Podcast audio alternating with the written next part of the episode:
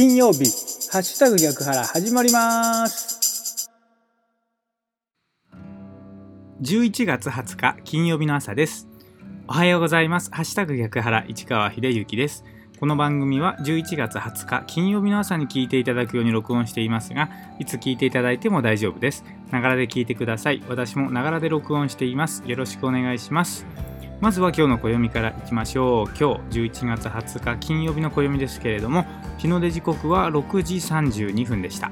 日の入り時刻は4時44分です。正午月齢は4.9ということで半月にねだんだん近づいていっているお月様が見られます。今日11月20日の名古屋の暦です。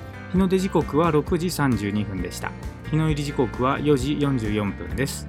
この情報は自然科学研究機構国立天文台 NAOJ のサイトを利用させていただきました。ありがとうございます。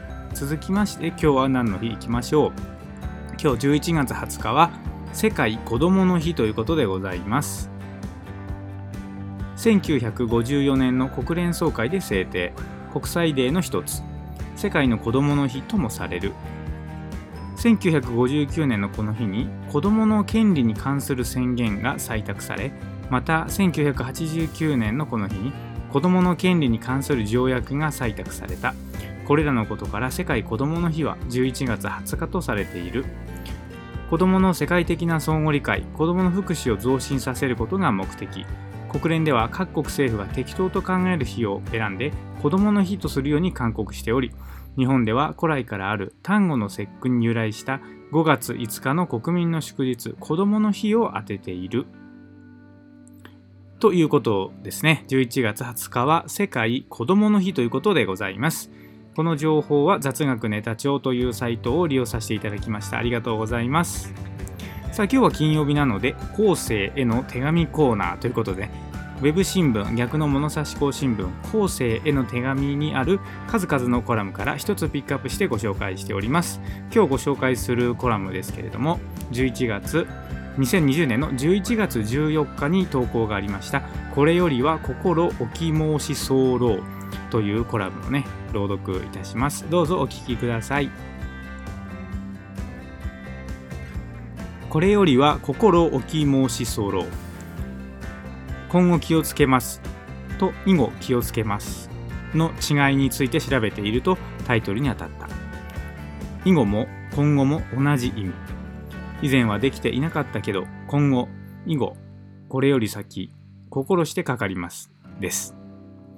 古文では、これよりは心置き申し候。かっこいいです。反省しているというか、今後はきちんとやってくれそうな感じがします。ちなみに、おはようございますは、お早いお勤めご苦労様でございます。さようならは、さようならば、これで失礼いたします。それではこれにて失礼いたします。というコラムですね。これよりは心置き申し候というコラムを朗読させていただきました。まあこのコラムにね書いてあった通りなんですけれども今後気をつけますとかね以後気をつけますっていうのは同じ意味なんですよね。でまあそれを古文で言うとこれよりは心置き申し候というらしいですね。確かにこれかっこいいですね。これよりは心置き申し候ということですから、まあ、心をねちゃんとそこに落ち着かして物事に取り組みますよという意味なのかなというふうに思います。心を置くという表現がなんかこう和風というか粋だなというような感じがしますよね。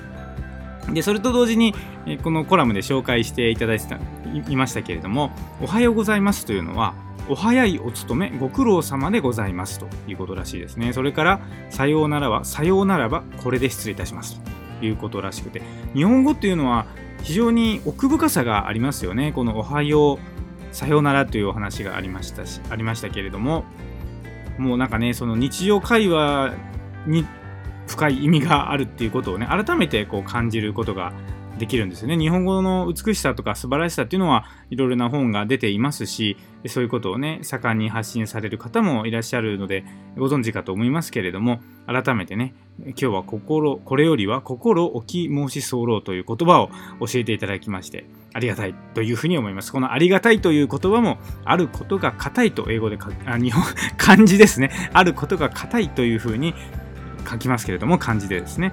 つまりえ、あることが硬い、難しいということですから、その裏返しとして本当にありがたありがた当たり前じゃないんだなということですね。ありがたいというのはありがたいということでございます。はい。ありがとうございました。ということでですね今日は11月10 11月20日ですね。もう今年も残り42日です。残り11.5%ということで本当に迫ってきてますね。一日一日を大切にしてまいりましょう。それでは今日金曜日も元気に過ごしていきましょう。お仕事行かれる方いってらっしゃい。行ってきます。